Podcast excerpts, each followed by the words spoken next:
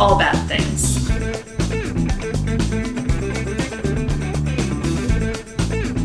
Tragedy. Tragedies, disasters.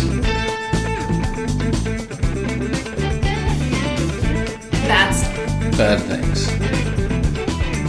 trigger warning for everything possible. What?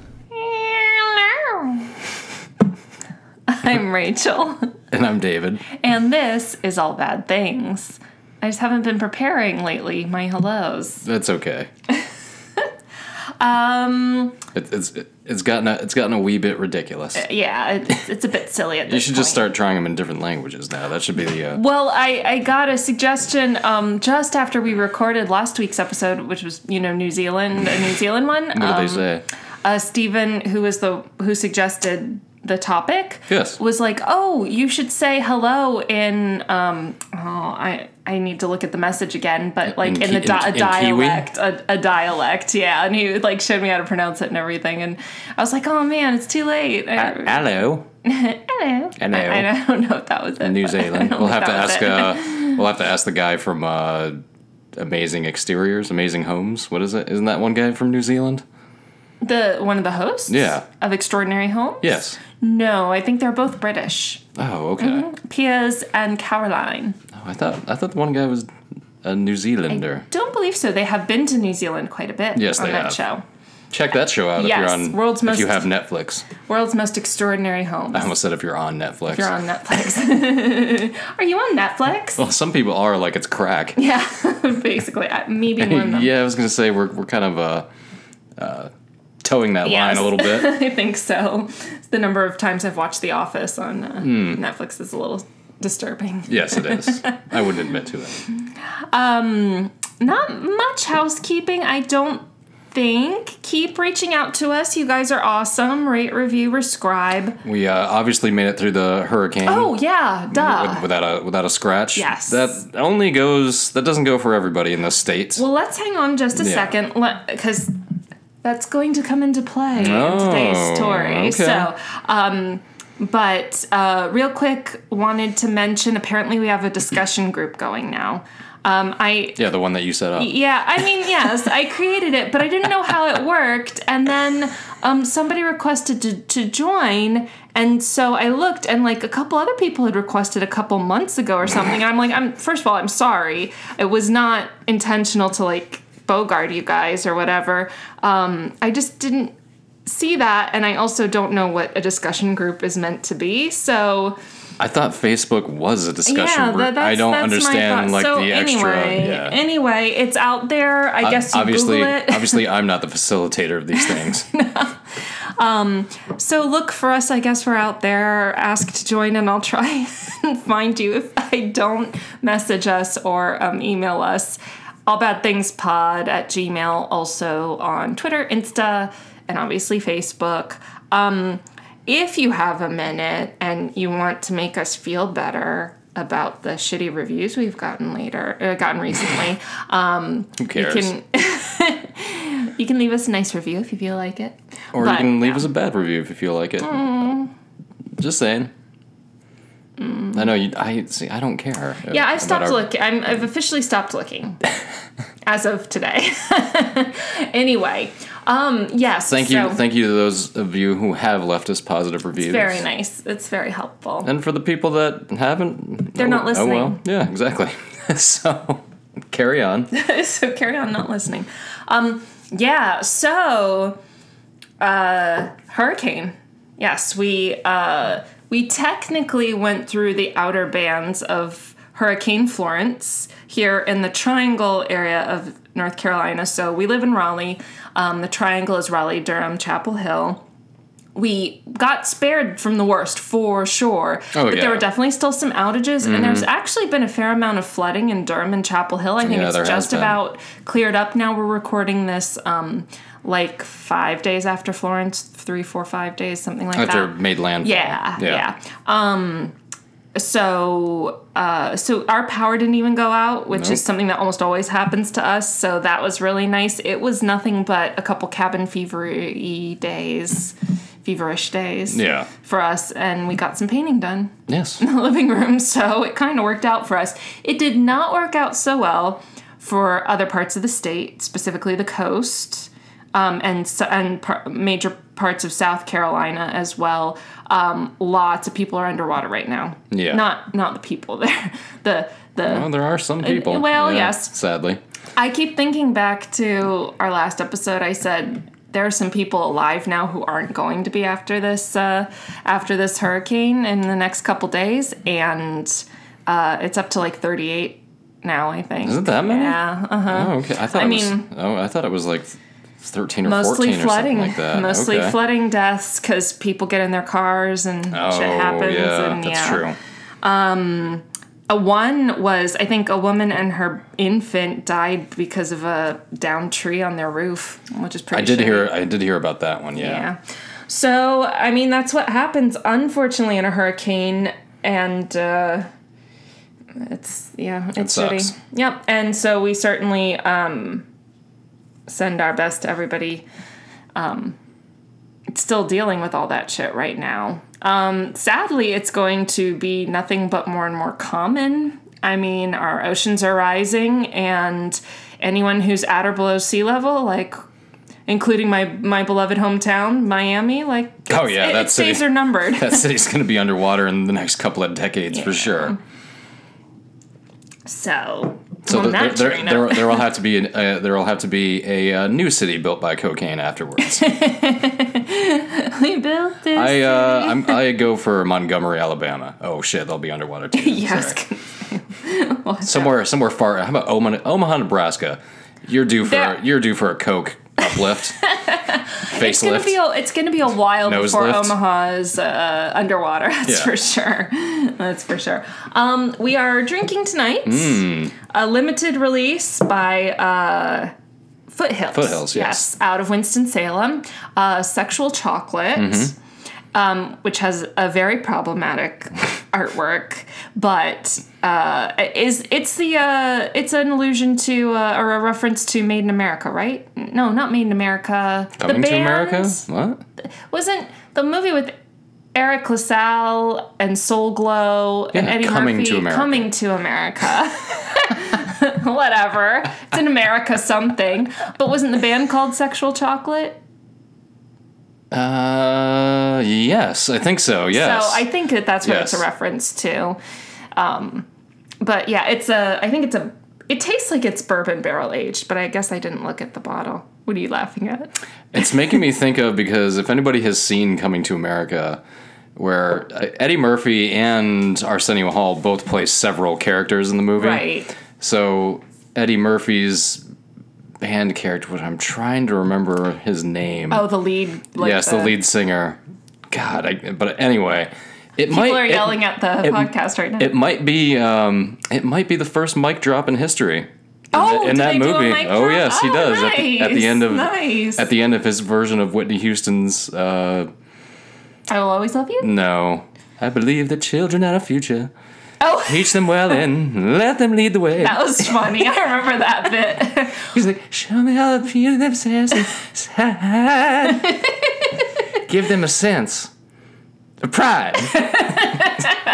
I can't think. What is the name of that song? I don't know. I I'm, al- I'm almost to the chorus, and now I, can't get there. honestly don't know any Whitney Houston songs other than Randy Watson. that was his name.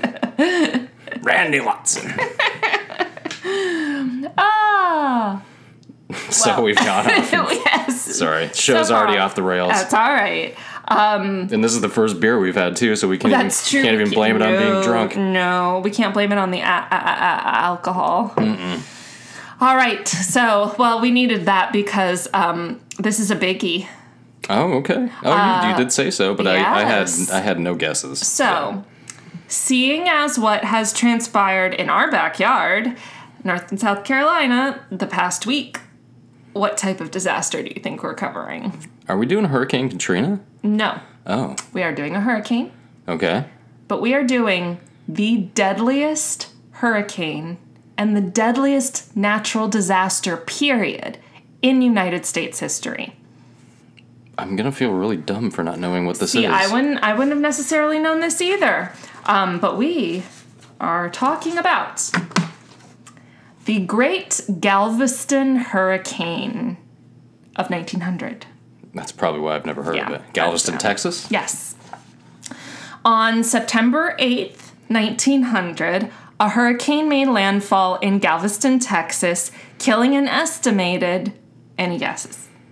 Because we know it was like If three the- for um, three thousand for Katrina. I was going to say, I know Katrina was definitely a Maria couple was three thousand. thousand. Is it like, like 10,000? Six to twelve thousand. Holy estimated. shit. Yep. Um, and left thousands of others homeless in what remains the deadliest natural disaster in recorded United States history. Wow. Yeah. Okay. Period. Any type Never of natural disaster. Okay. Yep.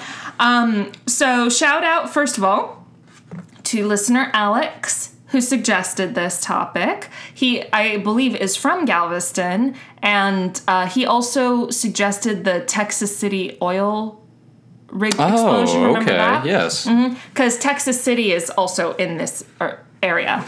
So So, Alex, you, you've already got two suggestions in. yes, yes. Oh, So, so we're not going to do a suggestion of yours for a long well, time. I do try to mix them up.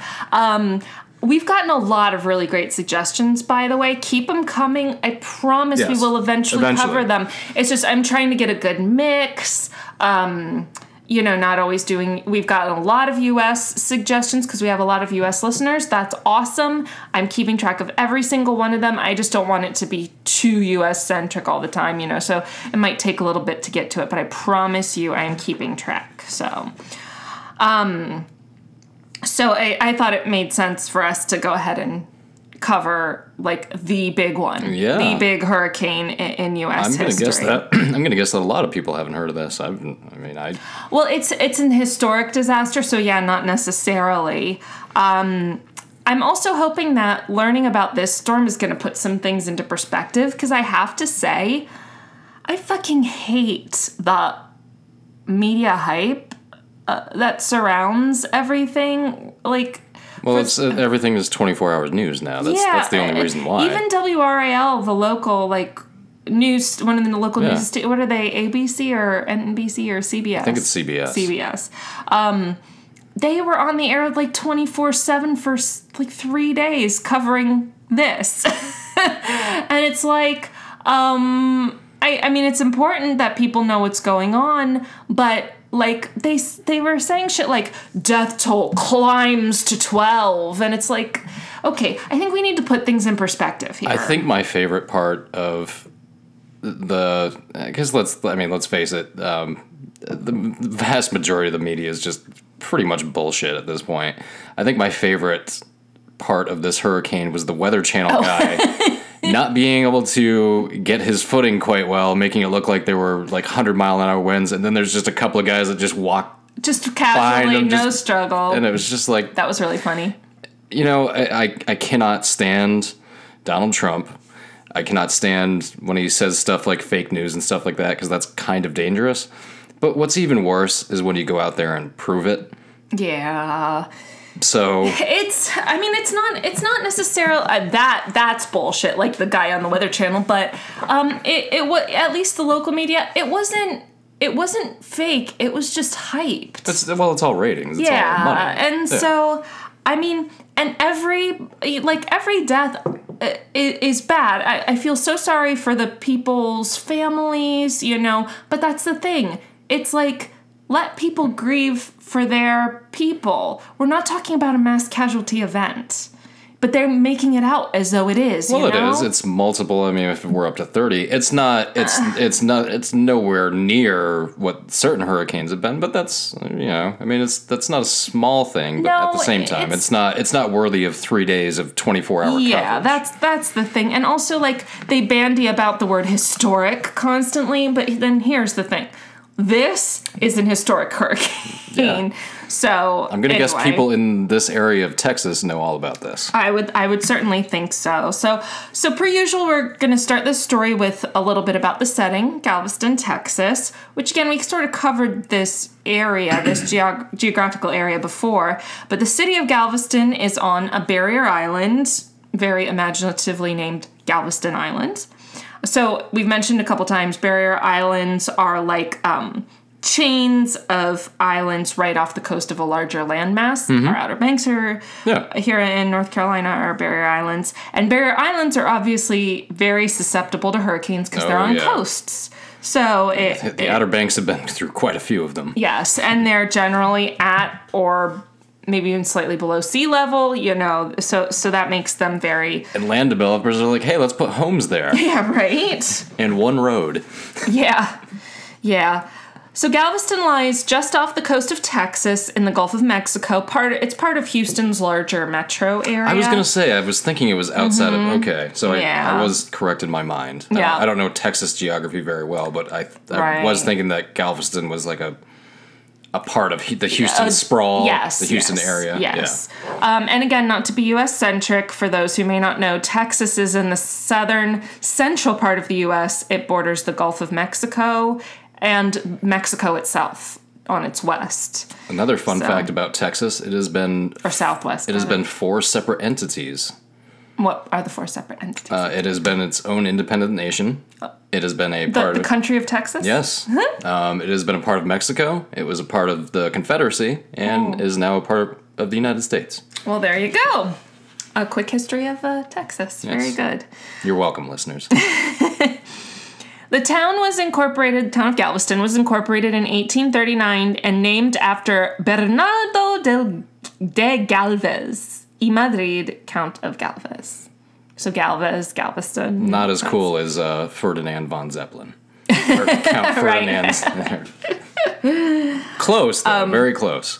Galvez was a leader in the Spanish military in the 18th century and a colonial governor of Spanish Louisiana and Cuba. Galveston very quickly became a popular port town since it was on the Gulf, and a lot of immigrants came through the city, especially from Germany. Um, it was called like a second Ellis Island. Oh, It was okay. known for a lot of immigration. And Galveston was also a pretty progressive city within Texas as far as like infra- infrastructure and development go. It had the state's first post office, first insurance company, and first naval base. Uh, the Civil War era was a little rough for the city, as it was on most states, and there was a Battle of Galveston in 1863 during the war. Uh, a yellow fever outbreak in 1867 killed 1,800 people. So it had a little bit of a rough go. That could be its own uh, separate disaster Exactly. podcast. During the Reconstruction era after the Civil War, it continued to lead the state, so it, it kind of rebounded. It had the first telephone lines in Texas, the first opera house, and the first electric light bulbs. So it was Oh, kind of a leader. okay. Uh, the city was also, very notably, about 25% former slaves and free men of color. So a, a large population of people of color um, for the time, and civil rights made an unusual amount of headway in Galveston in the latter part of the 19th century, which maybe isn't what you necessarily think of when you think of Texas. Sorry, Texas. But uh, b- but so because of the just large proportionally large population of people of color, they were able to make a lot of headway when it came to civil rights. So, There was strength in numbers. yeah. By the end of the century, the city was a pretty big deal in in the state and just in the region in general. It had a population of 37,000 and was one of the country's largest ports for cotton because um, its business centers were, were considered the quote Wall Street of the region. So it was, it was a major trading area too. So it was really an up and coming town, a boom town on the way up. Well, if you're a, if you're a port city at this time of human civilization, you're a pretty, You've got an advantage, you're a an pretty big deal. advantage. Yeah. And and they did until Hmm. the storm came along. So we're talking when I just call this the Great Galveston Hurricane. It's known by multiple names: the, the Galveston Hurricane of 1900, the Great Storm of Galveston, the 1900 storm, um, because this was before they named hurricanes. Now we have all these cutesy little names, but back then it was just a storm, you know. So, uh, and this obviously, this is 1900. It was well before the Weather Channel could have people pretending that the winds were higher than they were. This is before the concept of a TV. He, well, it was it was close. It was close to being yeah, there. turn of the century, yeah. Yeah. They it's so yeah they didn't name tropical storms or hurricanes it was bef- well before um, herbert saffir and robert simpson came up with the saffir simpson scale which is what gives us the categories of hurricanes and tropical storms which we are going to get into in a little bit it, it's also before a lot of sound meteorology and meteorolog- meteorological technology in general. So, a lot about what, what we know about the storm comes from like modeling and reconstruction from firsthand accounts. So, as happens a lot in our older tragedies, you know. Um, and we are going to re- cover some just general hurricane stuff too. Some of it might be a little bit of a rehash from Andrew when we did our Andrew episode, but that was a while back, and I want to make sure That sure was a long time ago, mhm, yeah. in context. So, in the Atlantic Ocean, most hurricanes have their beginnings, their inception off the western coast of Africa, around Cape Verde, um, and that's what's thought to have happened with this one too. Uh, they're not sure exactly when it formed, but and sort of started as a tropical wave off of Western Africa. The first time anyone actually saw this storm was on August 27th, 1900, near the Windward Islands. So we're gonna get into the Windward and Leeward Islands here. But the Windward Islands are the part of the Lesser Antilles Islands in the Caribbean, including like the, the more southern and eastern islands like St. Lucia, Grenada, Trinidad, and Tobago. A ship in that area observed what they called, quote, unsettled weather. So, even though it was certainly observed, it wasn't really identified as like a tropical storm or a potential tropical storm because unsettled weather could just be like a thunderstorm or whatever. And they certainly didn't have the ability to forecast where this weather pattern was headed or how big it was going to get or anything else. I mean, they knew there were hurricanes at that point. They had named tropical cycle or like they they there were terms for all this. There was a basic science already for it. It's just that forecasting, they didn't have the technology to do much of anything as far as forecasting Yeah, there goes. there is certainly no radar. Um, Right, There's right. None of that. It's pretty much. People are communicating by telegraph at this point. well, yeah, which was a pretty big deal. Yes. Um, but yeah, I mean, radar wouldn't really come along until around world uh, like the late 30s. yeah. So yeah, there's none of that happening now. Or now is in meaning 1900 this- yes. yeah in the context of this story yeah um in this I, sometimes i feel like i say in this story like it's a tale like it's fiction or something but that's not what i mean obviously in this context.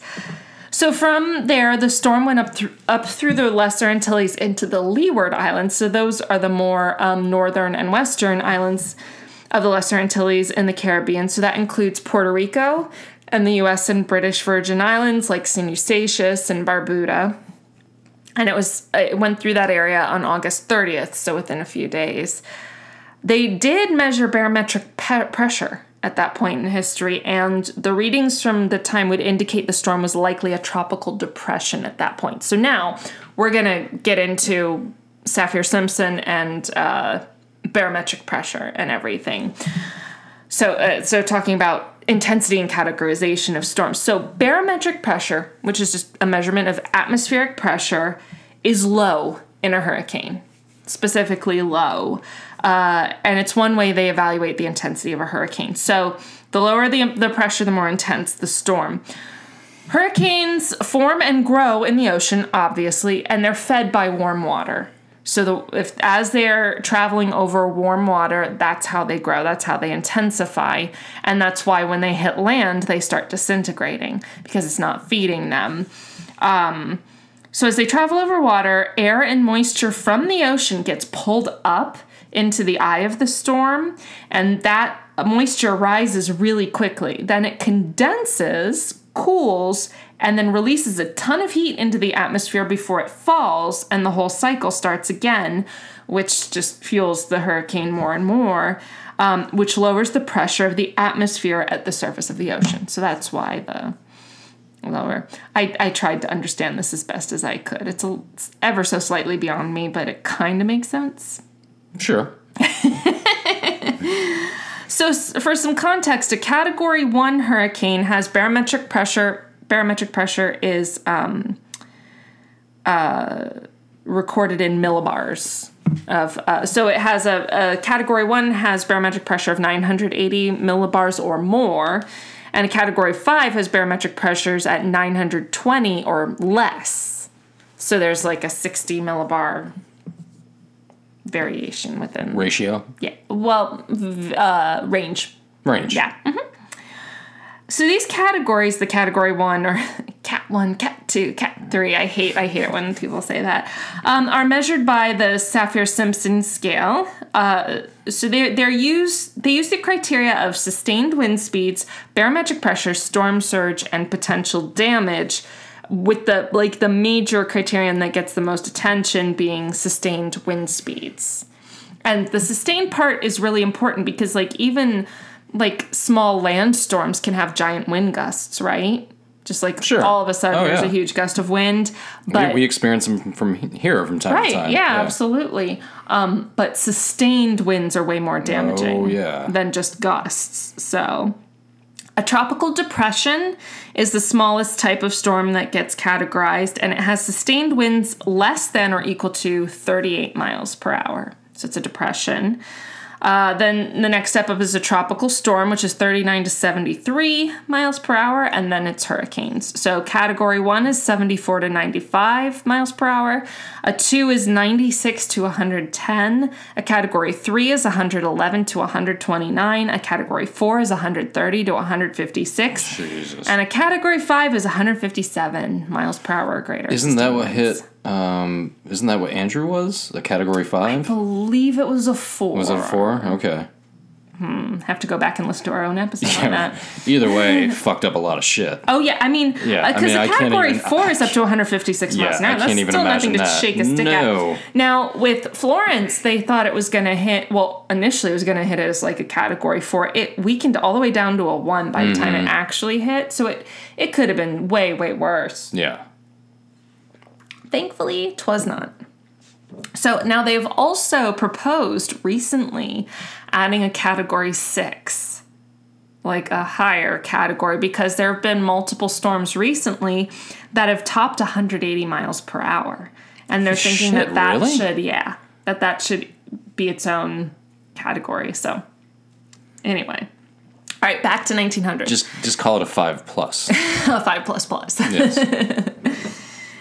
so on Sep- I would not want to fucking be anywhere near one No. of those. Jesus Christ. No, but that's the thing is that they they think that obviously for climate change, one of the um, factors is uh, rising temperatures of water, meaning the ocean, and warm water feeds hurricanes. So it's as the temperatures rise in the ocean, it's just going to give way to bigger and bigger hurricanes. So we're more likely to get worse and worse storms. Uh, I watch Fox News and they constantly tell me that climate change doesn't exist. so I, I don't know what you're talking about. Yeah. I am joking. I know you're joking. Just other people can't see your face. No. But they know you're joking too. Uh, but I do have two friends, two close friends that work in that field, and Environmental yes. uh, sustainability and such. and if if they can tell me that it is a real thing and give me a whole just off out of the like they're having a normal conversation about the science behind it i'm gonna side with them that they know what the fuck they're talking about Yeah. seeing as how they also get paid to uh, investigate and how they were um, educated in it. yeah And yeah. so Yeah, absolutely. I'm, I'm with you on that. So, uh, so August 30th is when it when the storm moved through the Leeward Islands. So on September 1st, the United States Weather Bureau, which is the predecessor to the ma- our modern day National Weather Service, okay sure Um, observed a quote storm of moderate intensity, not a hurricane. End quote. like that was they very specifically called out this is not a hurricane. Um, they observed it southeast of Cuba, and I find it very interesting that they just specifically said this isn't a hurricane. But anyway, um, from re- reconstructions, they they agree and think that it was just a tropical storm at that point. But I mean, come on, that's splitting hairs a little bit. Like, no, this is not a hurricane. Well, okay, what is it? It's a tropical storm. It's not storm of moderate intent. I mean, like, come on. I mean, but maybe they didn't have the term tropical storm at that point anyway. But I don't know because the Saffir Simpson scale wasn't in effect. I don't know. So on September 3rd, the storm passed over Cuba, dumping about a foot of rain in 24 hours in Santiago de Cuba, which is on the southeast coast of the island. It left about five feet of water covering the southernmost parts of the city. Okay. Yeah. Yeah. I don't even know how you cleaned up shit like that back. I guess you just. I guess you just waited till everything wait- dissipated. Probably and- just waited out. Yeah. Yeah. Yeah. So the storm continued and passed through the Florida Straits, which is the part of the ocean between the Keys, the Florida Keys, and Cuba. And at this point, it was either still just a tropical storm or at best a very weak hurricane, like a low category one. A large portion of S- South Florida, from the Florida Keys to Jupiter, which is just north of West Palm Beach, uh, felt the effects of the storm. And there was a fair amount of damage in West Palm Beach. Uh, so this, I think I, we also said this in Andrew. Miami-Dade County is where Miami is. North of that is Broward County, which is Fort Lauderdale. North of that is West Palm Beach. So, and Palm Beach County. So that's that's sort of the north to south and South Florida on the East Coast.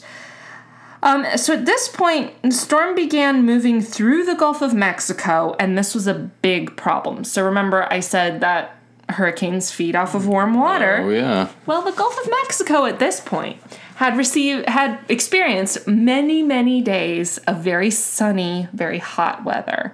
Well, plus we're talking about at the end of August, Yep. Mm-hmm. so that's when it's going to be The warm, Yeah. it's like the the death knell of summer. It's really yeah. Yeah.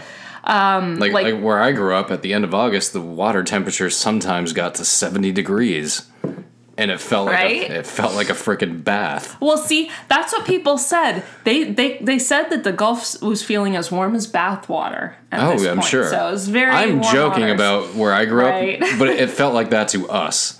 right. The, the first time I ever experienced Mm-hmm. being in the ocean where it really did feel like bathwater Mm-hmm. was uh, when I was in Charleston uh, for Fourth of July.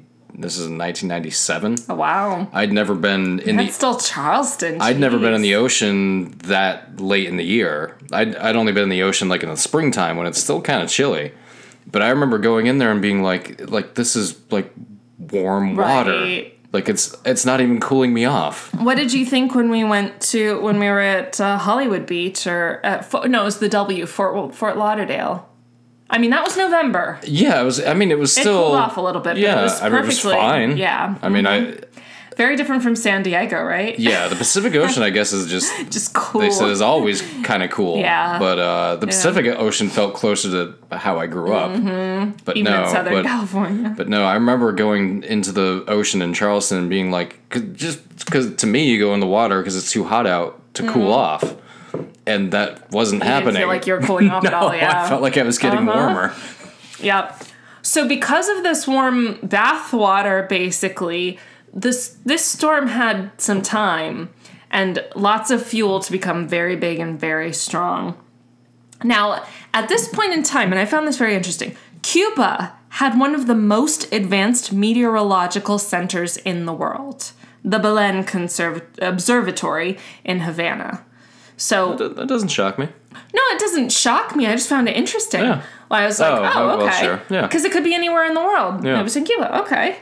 Uh, so meteorologists in Cuba tried to warn the U.S. Weather Bureau about the storm, um, but the director of And they the tried to do that by uh, carrier pigeon. It was telegraph, I know. but we're not too far removed from carrier pigeon days. But the director of the Weather Bureau, Willis Moore, was blocking telegraphs from Cuba at the time because they were still pissy over the Spanish American War, which had happened two years before. yeah, that's true. Yeah. Yeah. Okay. So they were like, fuck you, we're not gonna be listening to you and what you have to say, even though if you Fuck have. you and your hurricane. I mean, I mean, r- Paul. I mean, really. Fuck you and your hurricane. Yeah. But honest to God, like if you listen to politicians speak, and uh, even today, uh, like I don't know if anybody out there ever read like the Podesta email dump that happened Oh, during. Hillary, Hillary Clinton's campaign.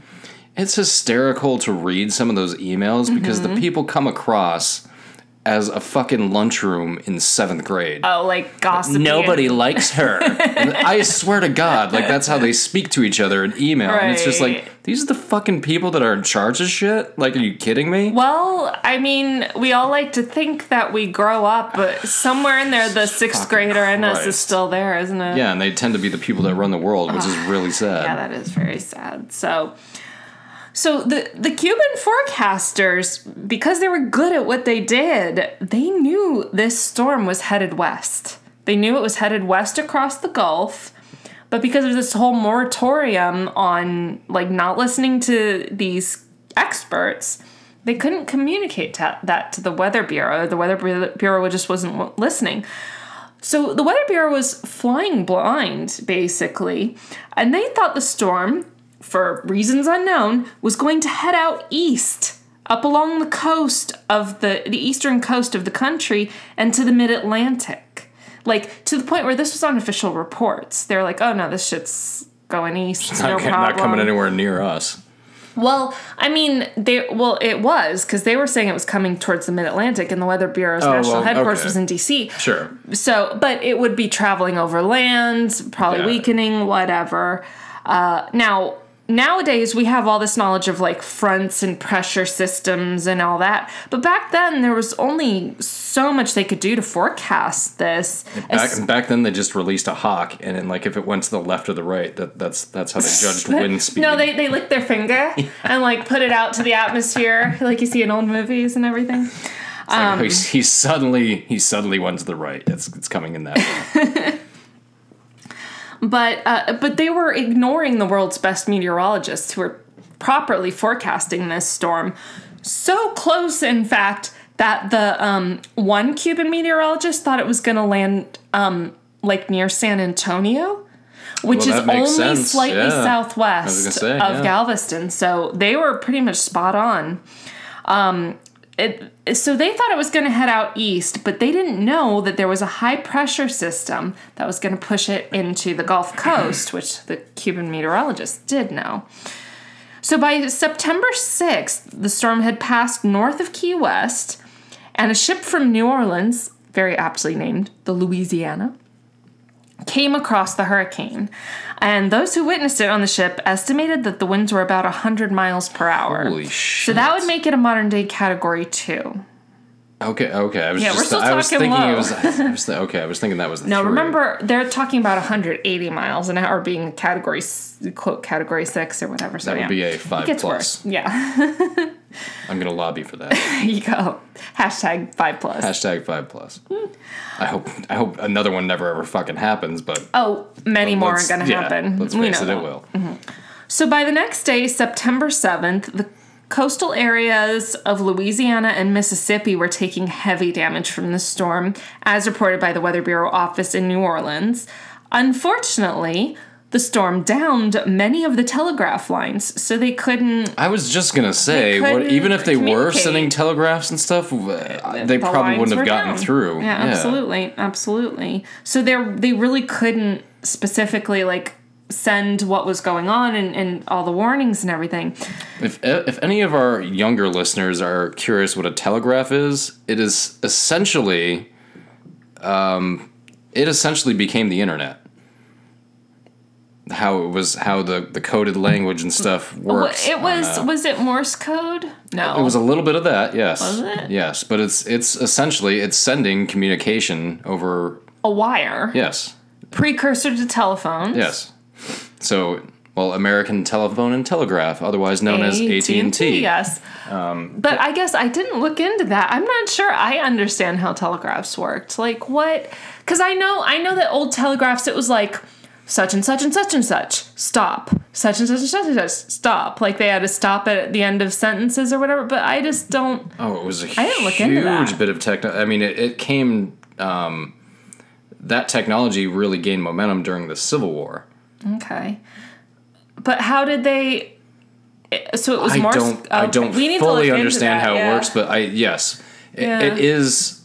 It, it is It's a bit of Morse code. Yes, it's because it's, they, they weren't talking, so it couldn't be no, it's coming over wires. It's taps okay that are coming okay. over wires um, And translated. I believe it's based in Morse code, But as far as how the technology worked, it's really like the earliest form of the internet. Right, I mean, yeah. it really is. Yeah, but it had to be fully wired. Yes.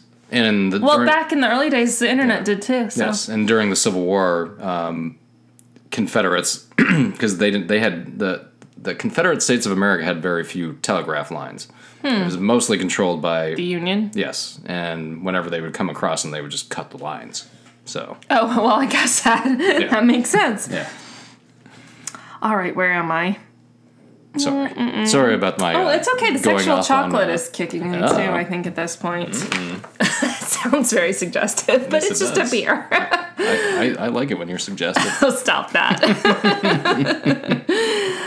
So, New Orleans, uh, yes, Louisiana, Mississippi taking on damage. Um, so, at this point, the National Weather Bureau office called for storm warnings from Pensacola to Galveston. So, That's a long. it's pretty much the whole central part of the Gulf, Yeah. Gulf Coast. Pensacola is in the panhandle of Florida, all the way down to Galveston. So there there were warnings. Um, it's just again there was a lot of guesswork. Like that's a huge swath, and they didn't know where it was going to make landfall, and they didn't know the intensity and all that. Yeah, they could have gotten rid of all the guesswork if they had just listened to the Cubans, but fuck those people. Yeah. Oh goodness. all right. Those fucking So- Cubans. Hey, I grew up around those fucking No, Cubans. no, They're good people. The storm continued to churn in the Gulf of Mexico and continued to intensify as a result. On September 7th, it became a category 3 and within 12 hours became a category 4. so this shit. this Yeah, thing just- was just doing just its thing. Barreling through. Yes. The estimated maximum sustained winds reached were at 145 miles per hour Holy fuck. which makes it a fairly intense category four, not quite a category five. And think of infrastructure at this time. oh god, There is no steel. No. There's no steel. it's all Ste- steel is going to happen like in this decade, Right. but not not yet. And there's I'm sure there is very little understanding. oh, I have a picture to show you of Okay. Galveston. Okay. Yeah. Um God. So, I mean, I think like that hits a modern city today. Shit gets oh completely yeah, fucked up. oh yeah. I mean, yeah, still l- less so usually with the the damage to like foundations and stuff. More like limbs falling Right. and thing and flooding and stuff like that. Back in the day, it just buildings were leveled oh, because there Oh, yeah. was nothing in the way of foundations that are like. I was reading, you know, in South Florida, every new construction has to be able to withstand a category five wind. that's the way it fucking should be. Yeah. You're in South I'm- Florida. Yeah. Oh, and I'm, I'm sure Rick Scott probably tried to get around. Good fucking God. probably tried to get around that, but Fucking dickheads. Anyway. God. Anyway. Um, this will not become the politics. Much as not we try. this will not become the building code podcast. well, actually, that that's understandable. Yeah. So, contrary to the way media tends to skew today, which we have discussed, with nonstop coverage and catastrophizing of everything, the Weather Bureau back in this time went quite far in the opposite direction. Specifically, they discouraged the use of the word hurricane or tornado to try to not make people panic. Though one might argue, you're also not giving people the real lowdown on what's going down. I would make that argument. Yes, me too. There's there's something to be said. Yes, absolutely, absolutely. Don't catastrophize, but inform for sure. Inform. It's not like if you were in Omaha, Nebraska, and somebody said there's a hurricane. Bear. That would probably make you panic because you'd be like, "What the fuck? Like a hurricane never comes well, in through here." 200 years, when uh, the United States has literally been reduced because of ocean levels rising to the state of Nebraska and Kansas, God, what a sad day that'll be. uh, we won't be here for it. It's okay. We might be. We, I'll, you know, I believe in reincarnation. I'll come back as a cat. You come back as a cat. Yes. Well, then you'll have a very short lifespan. I will. But that'll be okay. I would be okay coming back as one of our cats. Those fuckers are spoiled. Yeah, that's what I'm saying. Have they have a fucking condo? They have a fortress. They have an 87 inch tall kitty condo we bought for them so that they won't scratch our. So they won't fuck up our furniture. I swear. Okay, then on um, the afternoon. This will not become the Kitty Condo podcast. Kitty Kondo podcast. There probably is one too. You know, um, so oh, quick sidebar. We're going to see my favorite murder t- live tomorrow night at DPAC, which I'm very excited about. By the time you guys are hearing this, we've already seen it. But um, their their uh, producer Steven, who I told you if they say Steven, we have to go Steven. Well, you'll do that. Well, okay. Uh, he has his own podcast. He's a big fan of cats. It's called the Purrcast. he interviews people with cats. Maybe we'll get on it one day. Yeah, we should. We, we can show them our kitty condo. Oh, yeah. And our kitties. All right. So on the afternoon of September 7th, the Weather Bureau office in Galveston officially placed a hurricane warning into effect. Yeah, that that kind of happens when uh, hundred mile an hour winds are like Picking up. yeah now right on top of you. No, this is remember it, it hit maximum sustained winds of 145. So we're Yeah. talking this is a big one. So on September 8th, the storm started heading heading heading heading right for Galveston. Sorry. This is a strong beer. Have another drink. I'm not even halfway through. All right, it weakened a little bit, a little bit, much like um, Florence did. Although Florence weakened a lot, we were very lucky on Yeah. that. It just weakened a little bit, but it was still definitely a major hurricane. By that afternoon, September 8th, the people observed on the on Galveston Island what one survivor called quote a great gray wall about 50 feet high moving slowly toward the island. That would be frightening. Fuck that. By that evening, September 8th, hurricane force winds were being observed in the town. Then on September 8th, around 8 p.m. local time, sometimes this is called, the, the hurricane is said to have hit September 9th because it was, um, that's UTC time, Universal time or whatever. So it's like it was late, later in the evening on the 8th local time, but you know, 9th technically, dateline, whatever. Um, the hurricane hit Galveston County with sustained winds of 140 miles oh per hour and an estimated barometric pressure of 936 millibars, making it a solid category hur- 4 hurricane. So, I'm gonna go through the rest of the track of the hurricane. This this this fucker's not over yet. This fucker's not done. Um, and then we're gonna get back to Galveston shortly Okay. after. So Okay.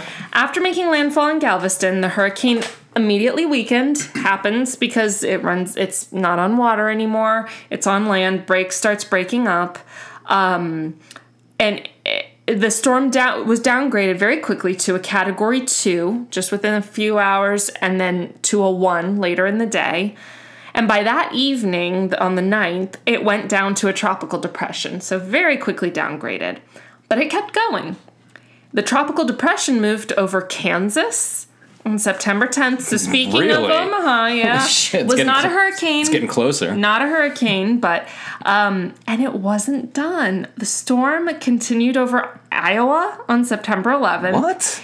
Gained some speed as it headed northeast. It eventually reorganized into a Category One and passed over Ontario, Canada, on September What? 13th.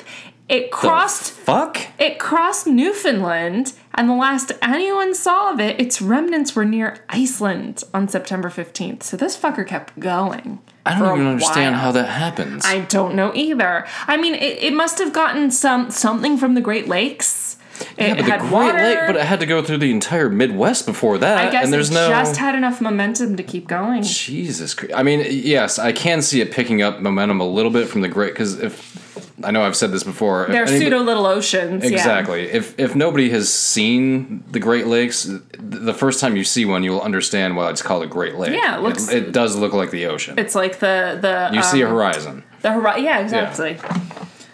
All Holy shit. So- and, and Lake Ontario is the smallest of the Great Lakes, by the way. Superior is the biggest, right? Yes, it is. Hence the, name. Shot. Jinx job. All right, so now we're gonna get into like the after or the the impact on the rescue efforts. I can't believe this fucking thing went all the way. That's crazy. This is a superstorm for the time. I mean, shit gets worse now. I've never heard of anything like That that, happening in keeps modern times. Hell the no. track was very unique. yeah. It must have just had the right pressure systems moving through. Like I'm fucking know what I'm talking about, but anyway. All right. Live from the Weather Channel, Jim Cantore. Rachel Cantori. so warnings about storms clearly are not what they are now. There wasn't the media presence or the knowledge about the weather we have now, so a lot of people thought in Galveston that this was more or less a normal day when the hurricane hit. Combined with the fact, now they did have a warning, of course, but still. Combined with the fact that the Weather Bureau in Galveston figured the storm wouldn't be anything new or horrible. They were like, well, we've seen hurricanes before. I mean, it's a coastal barrier island. Like, they've seen this shit before. Sure. So they figured it wasn't going to be all that big of a deal. There was strikingly little alarm raised, and most people stayed on Galveston Island. Whereas, for example, for Florence, they evacuated large amounts of like Wilmington and coastal cities. Yeah, two days early. Yeah, well ahead of the storm. They shut down uh, eastbound lanes to make them everything westbound so that people could leave, you know. So most people stayed on the island and did not evacuate into the mainland. The highest point in Galveston, the highest point, was only 8.7 feet or 2.7 meters above sea level. My God. The storm surge was over 15 feet. So, I mean, the math is easy to do here. Over 3,600 houses in Galveston were destroyed, which, what does that look like to you? Oh my God. It Kindling? Looks, it looks like a junk pile of wood. That's Galveston in Yep. 1900. That was Galveston. That's that's all it looks like. Those are the telegraph Oh, they're the telegraph line poles. Mm-hmm. But that's everything was just made of Jesus wood, so it just got leveled. It just looks like a giant, very disor- disorganized lumberyard. Basically, it's just oh, Demetrius agrees, or was that Jesse? That was I think Jesse. that was Jesse. What the fuck? Isn't that awful? I mean, all And the pictures look like that shit. Jeez. And there, there. This one in the background is still standing a little There bit, were and whatever, some- and whatever this is over here. There were absolutely some structures that stood, as is the case with any hurricane. It's super random. How the fuck do you clean this up? well, I we'll don't get to that in a bit, but Holy yeah. Christ. So obviously, infrastructure building codes aren't what they are today, They're even a thing. Period. So yeah, So how would just everything got leveled basically. um, For our listeners who obviously can't see what we were just looking at, I guess Google Galveston 1900 Mm-hmm. Yep. hurricane. Hurricane, You've, yep. Mm-hmm. that, you've got it. I'm sure that's probably one of the first it photos. mostly just up. looks like a shit ton of wood Jesus covering every bit of ground. There's a, a picture that popped up quite a bit of a house, like a full blown house, that was just like crooked, lifted just- up yeah. on one end and tilted. It was very bizarre. Wow. And some people's houses like did stand. Uh, it, that happens in hurricanes though. It does, Like yeah. it'll it'll hit some shit and it won't hit other Yeah. shit. It's because it's not just like a wall. It's it's a you know it's a cyclone, so it depends I on where it I was gonna goes and where the bands go. Same thing in a tornado. yeah, exactly. Exactly. So the storm wiped out bridges from the island to the mainland, took out the telegraph lines and everything. So people left on the island were basically shit out of luck Oh yeah, they're fucked. initially. So yeah, on the morning of September 9th, so just after the storm passed through, six people from Galveston were able to sail from Galveston to Texas City, where we talked about okay. the oil rig explosion, um, in a ship called the Farabe, Farabe, something like that, Farabe, maybe. And had managed, so so the the ship had managed to weather the storm because a bunch of the ships were just totaled, you know um, they went to Houston from there, from Texas City, and they were able to telegraph the governor of Texas and the president, William McKinley, early in the morning on September 10th, reporting the death toll. Okay, at this point, they were estimating the death toll was 500 people. oh man. And at the time, people were like, no fucking way it was that many. They thought it was yeah, well, I overestimated. mean, yeah. Unfortunately, not was this only a not an overestimation. This was a gross underestimation because of the lack of evacuation, the lack of the infrastructure, the poor warning system. This hurricane sure, a lot of ended people up being died afterward. Ended up being the deadliest natural disaster in U.S. history, a record that stands to this day. No, never mind Katrina, never mind Maria, none of that shit. Obviously, it's difficult to calculate an exact death toll, as it always is with mass, ca- mass, mass casualties. Mass casualties. That's not a funny thing to say unless you say it with a weird accent, especially those that occurred over 100 years ago. But the best estimates are 6,000 to 12,000 people died, with most estimates in official reports landing around 8,000 or about 20% of the entire population of Galveston. Island. Well, you could have survived the initial hurricane and just been trapped under piles of wood for days and We're still talking about this. Yeah. Yes, yes, yes. yeah. So, to put this in perspective, more people died in this one hurricane than the combined total casualties of all tropical storms and hurricanes in the United States since then. Yeah, I can see So, that. if you add Yeah. up Katrina, Maria, Mitch, Yeah. everything, it still doesn't equal the, the number of casualties in Well, I mean, Galveston. obviously, uh, weather patterns. We have satellites now, all kinds. So Sure. So we, We can mitigate We can see things coming. Yes. Like the only thing that's still somewhat kind of problematic, and they've figured that out to an extent, is a tornado. Yeah, N- well, I mean, uh-huh. now now there's. I mean, even 20 years ago, they didn't have the technology that we have today to see when a tornado might hit. Well, and even then, there's kind of little you can do about yeah, it. It's but tricky. now, but it's all about giving people enough time. Yes. Mm-hmm. Like 20 years ago, you had like five minutes. Right. Now you've got like 10, 15, 20 Yeah. Uh-huh. minutes, something like that. But so, So- so a disaster like this almost couldn't happen today. Not in, not not in the United States. Not for the reasons it did, Yeah. for sure. They Yeah. would have evacuated. Yeah, Yeah. there would have been far fewer casualties if it was today. the The intensity of the storm clearly could still Oh, yes. but yeah, the death toll is a different matter. Now, what do you think that? So this is the worst hurricane. What do you think the second worst in U.S. history is? Is it Katrina? Nope. Give you a hint. It happened last year. Oh, um, I, man, I, there Not were like, Irma. There were like three that hit There last were. year. Was it Maria? It was Maria. Maria. Because despite Is that the one that hit Puerto Rico? Yes. Okay. Because Puerto Rico is part of the United States. It's not a state, Yes, it but it is. is our It's territory. territory. And despite what any fuck wad of a sorry excuse of a human being and world leader might say, over 3,000 people died in Hurricane Maria. And the majority, and the majority of those were way after, after the initial. Because of that. Well, but that's still related. Yes. Yeah. Yes, yeah, absolutely. absolutely. So, fuck you, fuck face. That's not to you. I know. You know who I was talking about, but I'm trying not to get too political. So, initial rescue efforts in she, Galveston. she has a she has a pint of sexual chocolate in. people. I'm not not quite. Oh, you still have more left. I still okay. have a fair amount I'm I'm almost done with mine. What is this? What is the? ABV. Yeah. Oh no. I know to it's look at pretty the bottle. good. It's I, it's know high. I think it's like ten. 10. something. I think it's up there. So, initial rescue efforts. We're so close. Uh, we're like a only page left. Almost initial hang rescue. audience. initial rescue efforts for Galveston came from Houston, and people set out to Galveston by train and ship immediately. So, like, they were like, "Fuck, we got to get on this shit."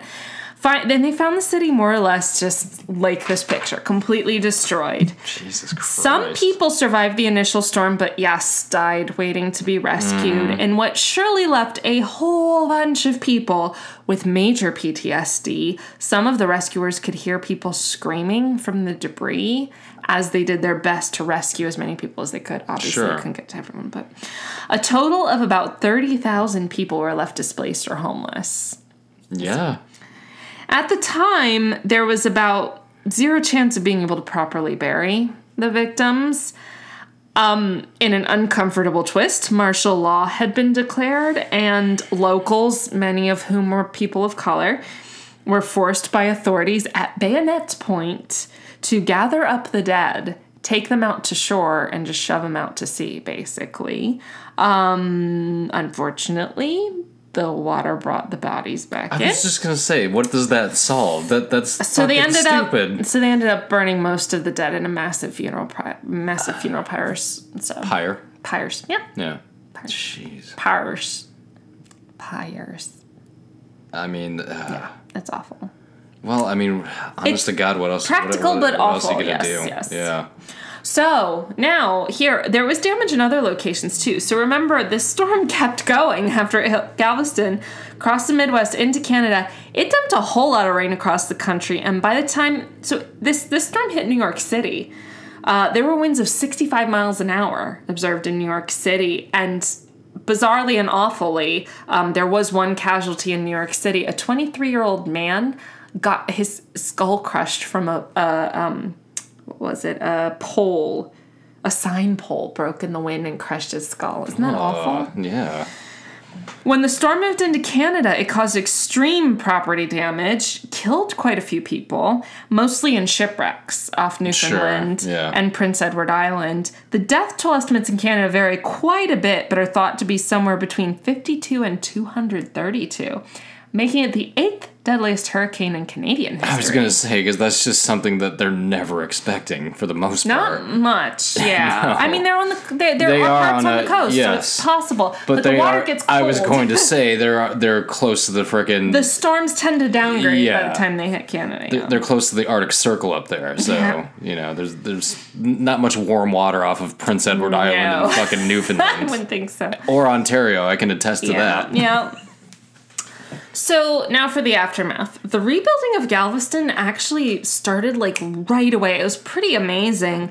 People who survived the storms, of course, lived in makeshift shanties made of driftwood and debris, tents given by the army. Um, but relief moved in pretty quickly. Mail started being delivered back in Galveston September 12th. Just Three Four days. days. It was well, Um, technically eighth, eighth, to ninth, yeah. Um, and basic water service resumed on September 13th, which is like more than it is today, feels like. Yeah. And some telegraph services. So they were just on it. And within three weeks, cotton was being shipped out again from Galveston. So never underestimate business. um, Galveston's reputation as the Wall Street area of the area of the region and all the hopes and dreams of becoming this big deal town basically were like shot with the storm. Investors were way too worried about future damages to industry to put money into the area, and the quote golden era of the city was over. Houston and other now major cities took over as the more well known and large cities in the region. To protect Galveston from future storms, the Galveston seawall was built. Very ingenious Okay. thing. Construction started in 1902 and didn't end until 1963. Initial the initial phase was done in a couple years, but Sure. they kept slowly building it out. The the seawall is over 10 miles long, 17 feet high, and 16 feet thick at its base. At its base.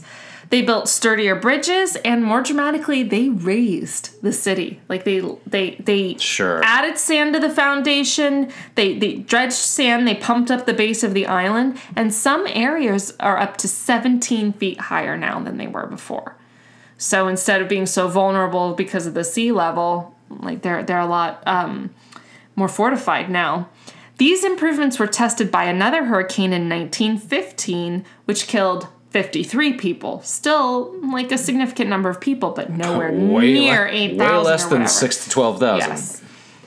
The rebuilding era of Galveston lasted about 20 years and led into what became known as the quote open era of the town.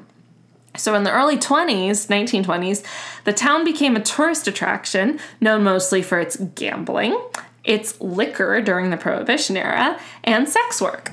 All of which employed Oh, so like Chicago. all of which employed most of the people in the town. So Vice was employing most of the people, leading to prosperity even during the Great Depression. As they say, Vice is recession proof. oh fuck yeah. Addiction is addiction no matter what. So in the years following the storm, not many people talked about it. It was kind of like, uh, okay, don't don't mention the storm. Uh, as one Galveston politician put it, quote, no chamber of commerce wants to talk about the worst tragedy in the history of the United States where 6,000 to 8,000 people died on this little old island. End quote. Last year, when Hurricane Harvey hit Texas, remember that? That was the other one. Yes. Okay, I was gonna say I know there were three that Right. hit like right or all on top of each other. Pretty much. Irma, Harvey, and and uh, Maria. Maria. Yeah.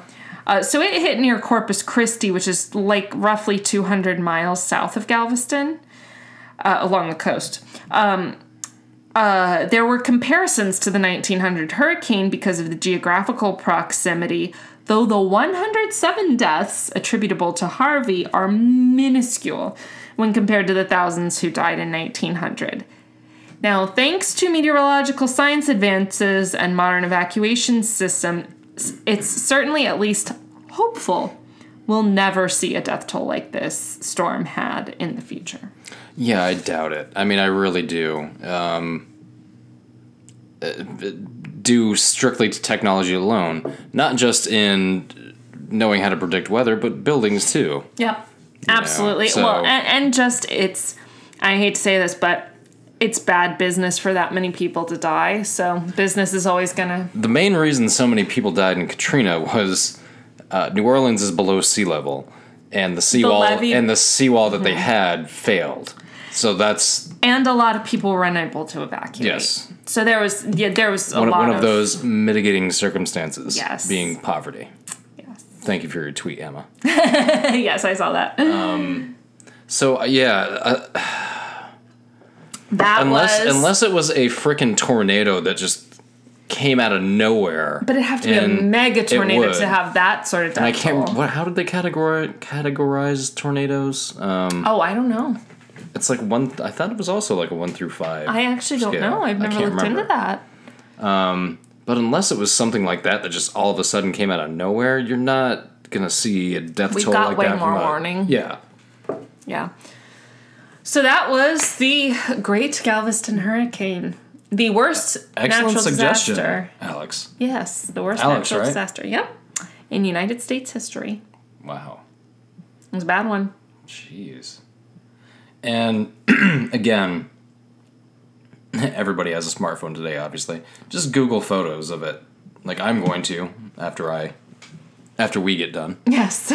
After we plug our internet back into. Yes. But yeah. That's a crazy st- oh man. Makes you feel better about uh, Florence, huh? Oh yeah. Well, I mean. Put things into perspective. last year made me feel better about Florence. I was just like like this just cuz we were on our honeymoon last year when a lot of those hit. oh yeah. So, yeah, that's true. Um, well, I had to outrun fucking Irma. Yes, you did. I was in Miami and I had to drive. You had to back. leave 3 or 4 days early, earlier than expected. Yes. Yeah, a couple days. Yeah, I'm fucking. I. My whole fucking life. This is what happens when you grow up on in the southeast, on near on or near the coast. Just, just these fuckers, the fucking hurricanes just chase you. It just like I was, I was estimating that Florence was like my eighth or ninth hurricane. I think. This is uh, it's really only and I I don't even count it because we I- we've been through worse thunderstorms. Yeah. like we have In our neighborhood, here certainly. here in Raleigh. Um, Matthew was two years ago. Yes. that's the worst one I've been through. And it was, and the only reason it was bad is because we lost power for three days. Yeah. Which Um, nothing. No, I mean there are still people without power. Oh yeah, we have listeners who Yes, are still we are. Kelly, our Yeah. listener in um oh, I forget where she is, but she's a little south of here and like south of Fayetteville, I think. Okay. And yeah, she's still dealing it. with no Fayetteville always gets it bad. Yeah. Yeah. that that kind of sucks, but well, I mean it sucks for everybody, but but yeah, it's just oh god, every fucking hurricane season, like you're just waiting for it. That's like the one benefit of growing up in the Northeast. Yeah, it gets fucking cold. Uh, you hate life for about six months out of the year, but the worst thing that's ever going to happen is a blizzard. Well, that's the Which- problem. all a fucking trade-off. Which, which blizzards do kill people, but not thousands of people. It, it'll kill like ten. yeah, but you know the. And, and, guess and it's all old people that lost their power and have no heat. That's that's that, that's the only people really that die in, in a blizzard. So I never had to like a natural disaster just didn't exist where I grew up. Well, I mean, there are. Oh, clearly the beer is kicking in at this point. There are um, you might want to edit that out. the giant yawn. Um, But there, you know, there's nat there are some natural disasters everywhere. Like there is no perfect place. Yeah, you're not completely safe, but like I said, like in the Northeast, really, like like where I grew up, the, the worst thing that's ever gonna happen is a blizzard. As And far as a natural shitty. disaster, I mean, but you, you go through them. But there's no but there's no place where nothing's gonna happen. No, not at all. No. So, but just yeah, hurricanes are fucking exhausting. Coming from the, coming from the South Florida native. yes, been through too many. It's it's just such a fucking drag. And there's no great way to segue out of that. So No. so best wishes and everything for everybody in um, the southern part of North Carolina, eastern part of North Carolina, and South Carolina. I'm um, somebody in the Triangle Murderino group uh, suggested donating plasma that they're Sure. short of plasma, so I'm It's looking never a into bad doing thing. that. hmm Um, so yeah, I'm done. well, with that, that was well. It doesn't have a name, does it? Not not specific. It's known by several things. The Yeah. 1900 Galveston hurricane, the Great Storm of Galveston. The, I like the- called it the Great Hurt. The what did I call it? the Great Gal- Galveston Hurricane. The Great The Galveston. Great Galveston. the Great Galveston. the Great Galveston Hurricane. of 1900. Yeah. And We'll this put that in parentheses. and this has been another episode of All Bad Things. I'm David. I'm Rachel. We'll see you next week.